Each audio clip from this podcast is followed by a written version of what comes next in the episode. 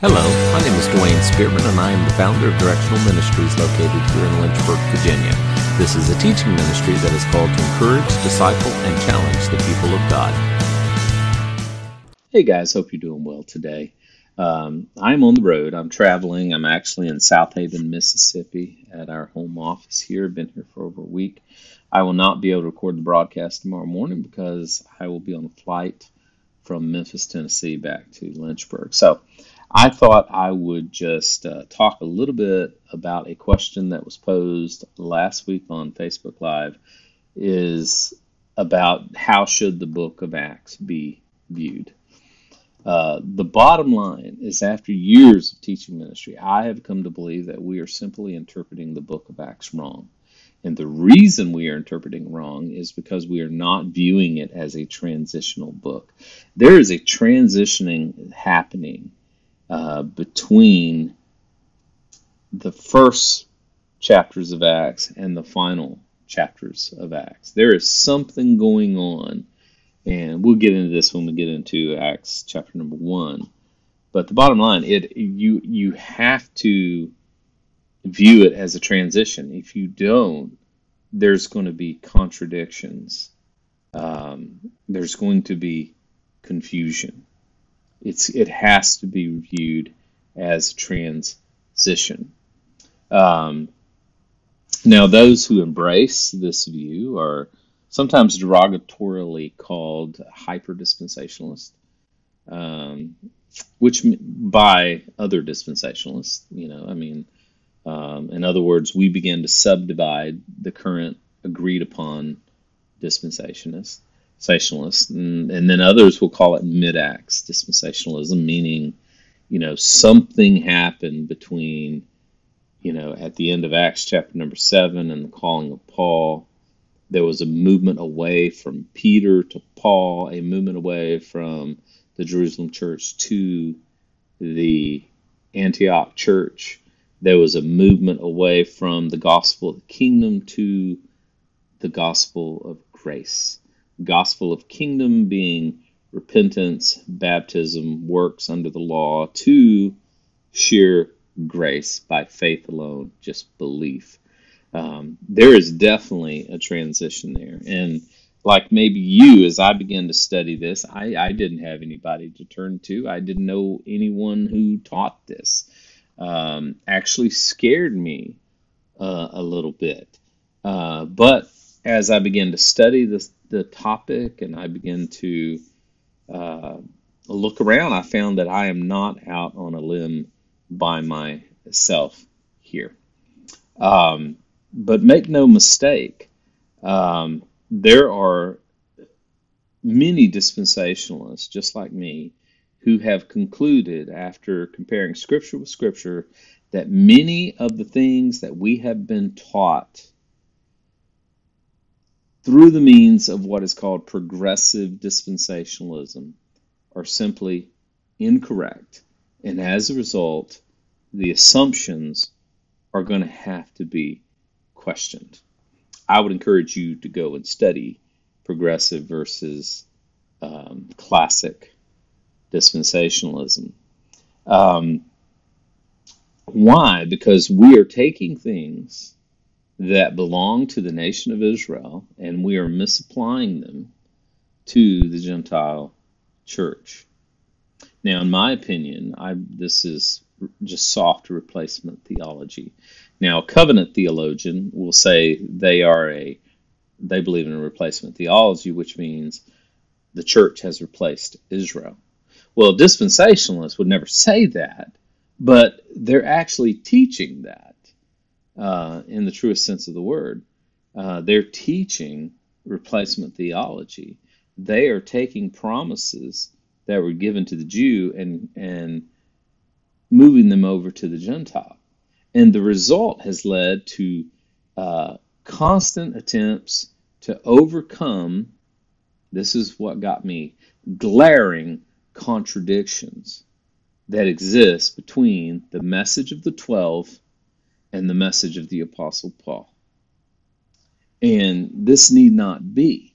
The contradictions disappear once the preset filter is removed. And remember, we talked about this, I guess, a couple weeks ago. The number one rule in biblical interpretation is that the Bible must be rightly divided in order for it to make sense and never contradict. If it doesn't make sense or it's beginning to contradict, then maybe there's a problem with the way you're interpreting it. So, the first thing, it, it, it has to be understood that God, His initial plan, and understand this, and people get lost here, God's initial plan was not a Gentile church.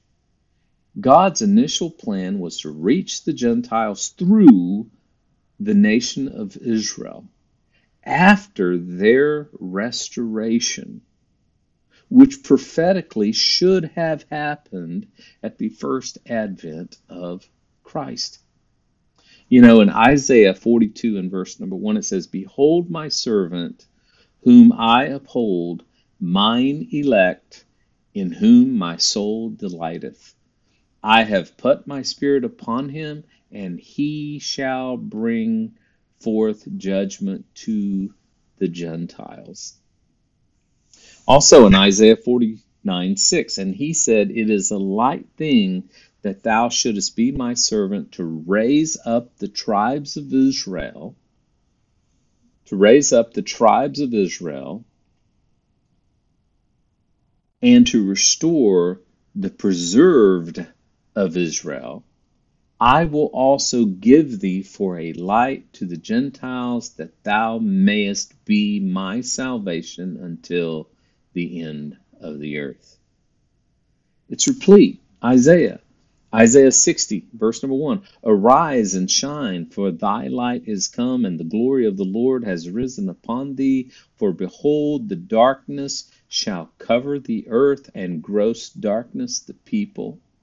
But the Lord shall arise upon thee, and his glory shall be seen upon thee, thee being the nation of Israel, and the Gentiles shall come to thy light, and the kings to the brightness of thy rising. God's plan was to use the nation of Israel for the salvation of the Gentiles.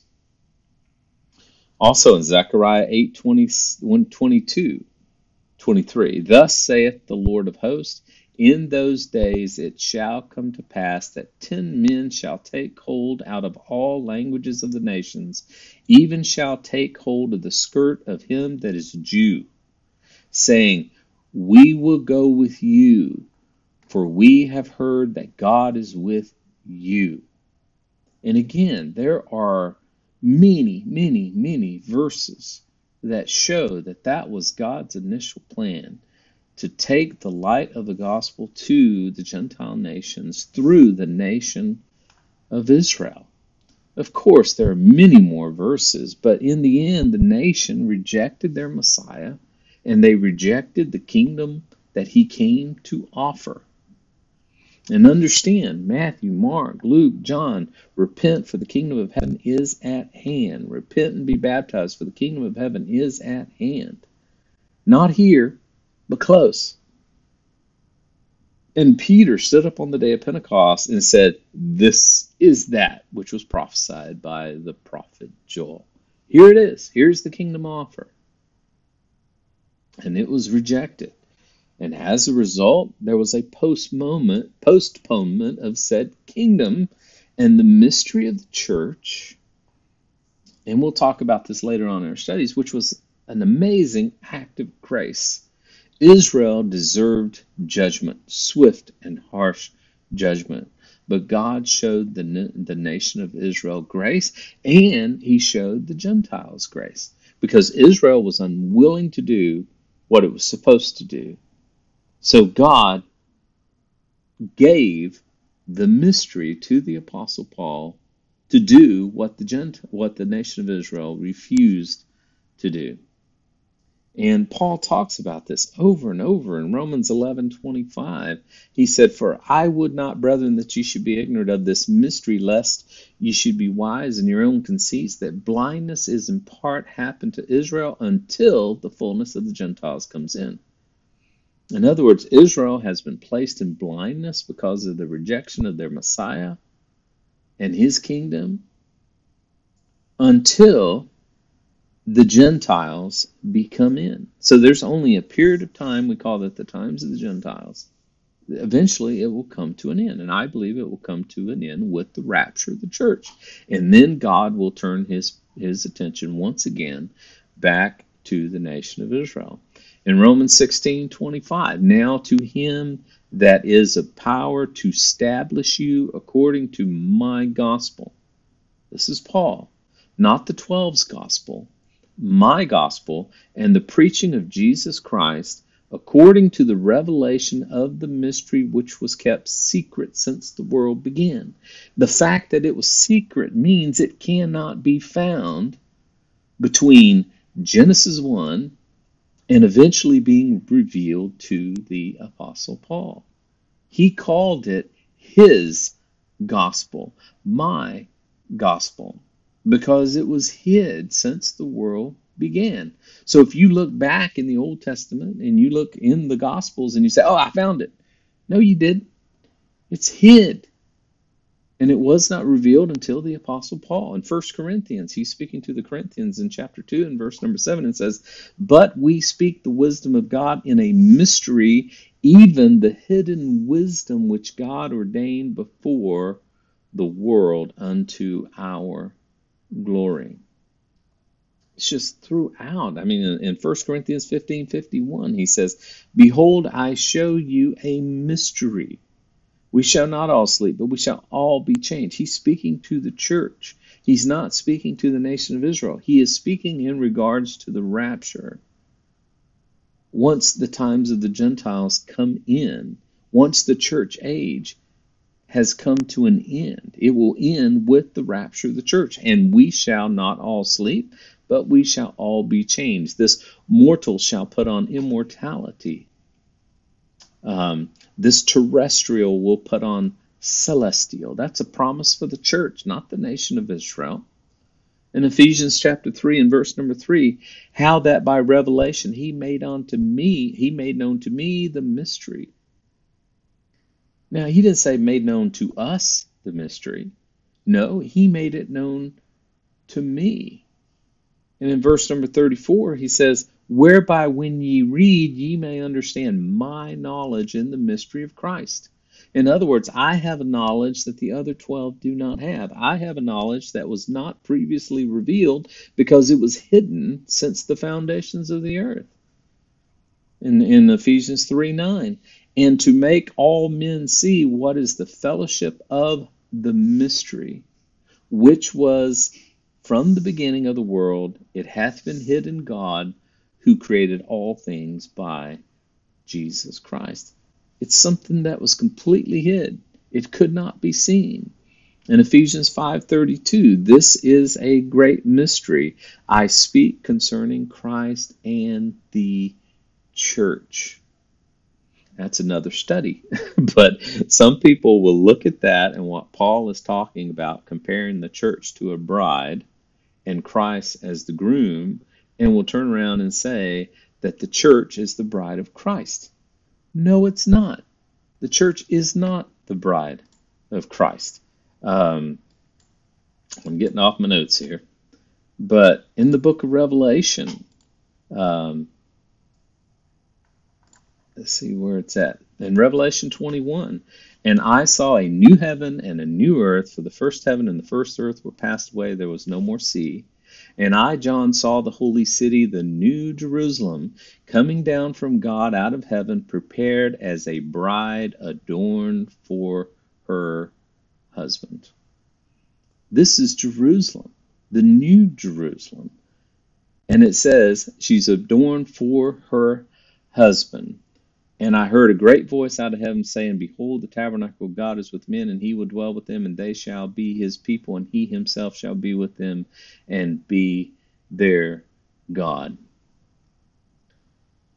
And then in verse 9 of Revelation 21, and there came unto me one of the seven angels, which had the seven vials full of the seven last plagues, and talked with me, saying, Come hither, and I will show thee the bride, the Lamb's wife. And then verse 10 And he carried me away in the Spirit to a great and a high mountain, and he showed me that great city, the holy Jerusalem, descending out of heaven from God. The bride of Christ is not the Gentile church. Just because Paul makes a comparison of the church as a bride doesn't make us the bride of Christ. There's actually a verse in the Old Testament, and again, I'm getting way beyond the borders of the pride land here. Um, in Isaiah chapter 62, in Isaiah chapter number 62, it says, For Zion's sake, will I not hold my peace, and for Jerusalem's sake I will not rest, until the righteousness thereof go forth as brightness, and the salvation thereof as a lamp that burneth. And the Gentiles shall see thy righteousness, and all the kings thy glory. Who's he talking about here? He's talking about Jerusalem. And he says, And thou shalt be called by a new name New Jerusalem, which with the mouth of the Lord, which the mouth of the Lord shall name, thou shalt also be a crown of glory in the hand of the Lord, and a royal diadem in the hand of thy God. Thou shalt no longer be termed forsaken, neither shall thy land any more be, any more be termed desolate, but thou shalt be called, and the word there is Hephzibah, and thy land Beulah, for the Lord delighteth in thee, and thy land shall be married. For as a young man marrieth a virgin, so shall thy sons marry thee, and as the bridegroom rejoiceth over the bride, so shall thy God rejoice over thee. So again, we look at what the Apostle Paul says, and we we begin to exercise what I call a soft form of replacement theology, and we say the church, the body of Christ, is the bride of Christ. No, it's not. We are not the bride of Christ at all. And then in Ephesians chapter 6 and verse number 19, and for me that utterance may be given unto me, that I, that I may open my mouth boldly to make known the mystery of the gospel. Why was it a mystery? I mean, the 12 were preaching, repent for the kingdom of heaven is at hand, you know, years before that, all throughout the gospels. But he says there's a mystery to this gospel. Why? Because it was given to him and it was hidden from previous a in previous ages. In Colossians 1 and verse number 26, even the mystery with which hath been hid from ages and from generations, but now is made manifest to his saints, to whom God would make known what is the riches of the glory of this mystery among the Gentiles, which is Christ in you, the hope of glory. Also in Colossians 2 2, that their hearts might be comforted, being knit together in love, uh, and unto all riches of the assurance of understanding, to the acknowledgement of the mystery of God and of the Father and of Christ. There's a transition taking place in the book of Acts. There is a movement from Peter to Paul, from Jerusalem to Antioch, from the gospel of the kingdom to the gospel of grace. And I've explained this before, I think, to this group, I'm not sure, but if you take Matthew, Mark, Luke, and John and the first seven chapters of Acts, and you remove chapter 8 all the way through Philemon, and you back up Hebrews to chapter 7, that is exactly what coulda, shoulda, woulda happened, but didn't. The Messiah came, he offered the kingdom, he said it was near. He was prepping the nation of Israel for repentance, a national repentance, not a individual repentance. The apostle Paul stands up on the day of Pentecost. He preaches that Pentecostal sermon and they said, "Men and brethren, what shall we do?" And Peter said, Repent and be baptized, every one of you, that you might be filled with the Holy Ghost. And if the nation of Israel would have done that, we would have rolled right into the tribulation period, Daniel's 70th week. And that's what Hebrews, all the way through the book of Jude, are. They are preparing the nation of Israel, not the church of Jesus Christ, but preparing the nation of Israel for the tribulation period, which would start in the book of Revelation. Even the seven letters to the seven churches in Revelation is preparing them for the tribulation period that would commence with the opening of the first seal. That's what coulda, shoulda, woulda happened, but did not. Acts is a transition. Um, in Acts 2 37, uh, which I think we've already talked about that, so I don't need to go into that. I was I was given I, I don't know if I I think I did this already with you guys, but I'm not sure. I'm I'm I'm in front of different groups, and sometimes I, I get my uh, my wires crossed. But for example, in Acts two thirty seven, I mean, we see Peter finishing his first sermon. He accused the people of killing their Messiah. The Bible says they were pricked in their heart and they said, What shall we do? Peter says, Repent, be baptized, every one of you, for the remission of sins, that you'll receive the Holy Ghost. Is that what you and I would tell somebody today? If someone came to us and said, What must I do to be saved? Would we say, Repent and be baptized? every one of you, that you might receive the Holy Spirit. Well, unfortunately, a lot of churches would. They'll say, you need to repent and be baptized, but it's a work of faith. Well, if I got to be repent and baptized, how's it a work of faith? How's it a work of just believing? Obviously, I'm going to have to do that in order to gain the salvation. You're taking the kingdom gospel and the gospel grace and you're meshing it into one. And you're creating confusion. You're creating confusion as a result.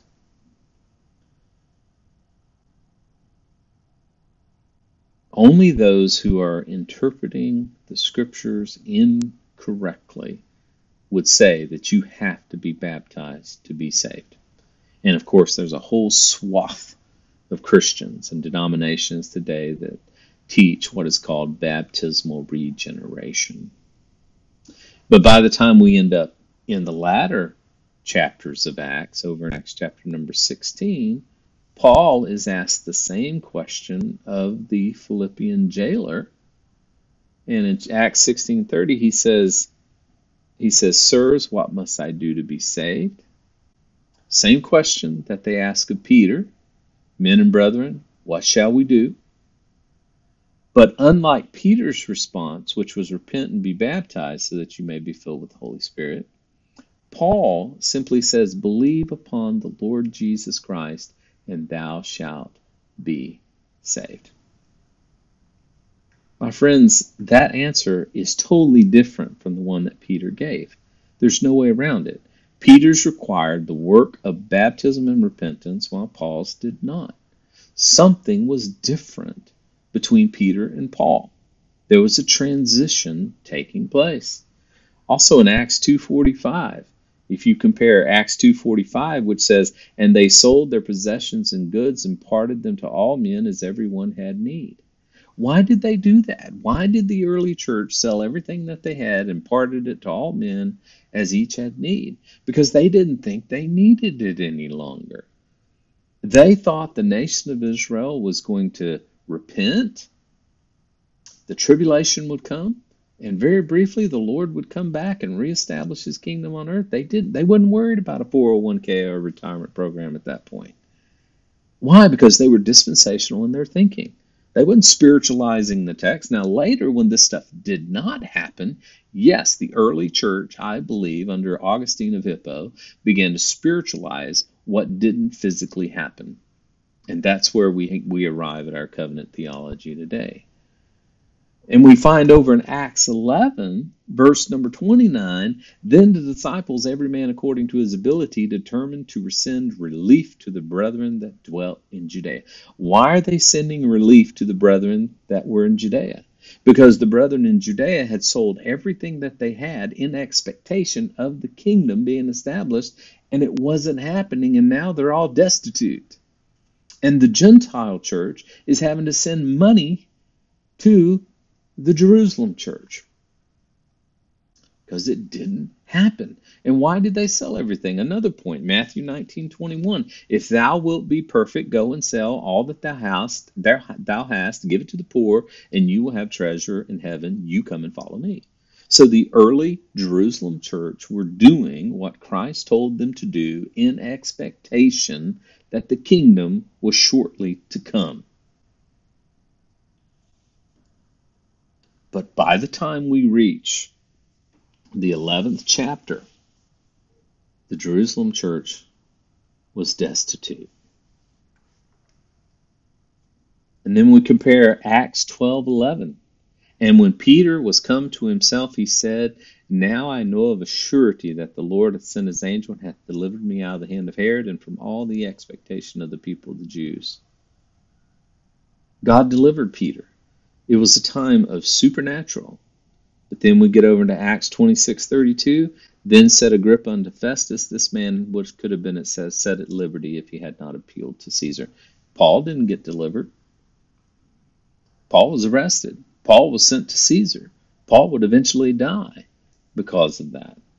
So something was happening. A transition was taking place. The supernatural, the power, the signs, the wonders was not happening. They began to disappear. They begin to fall away.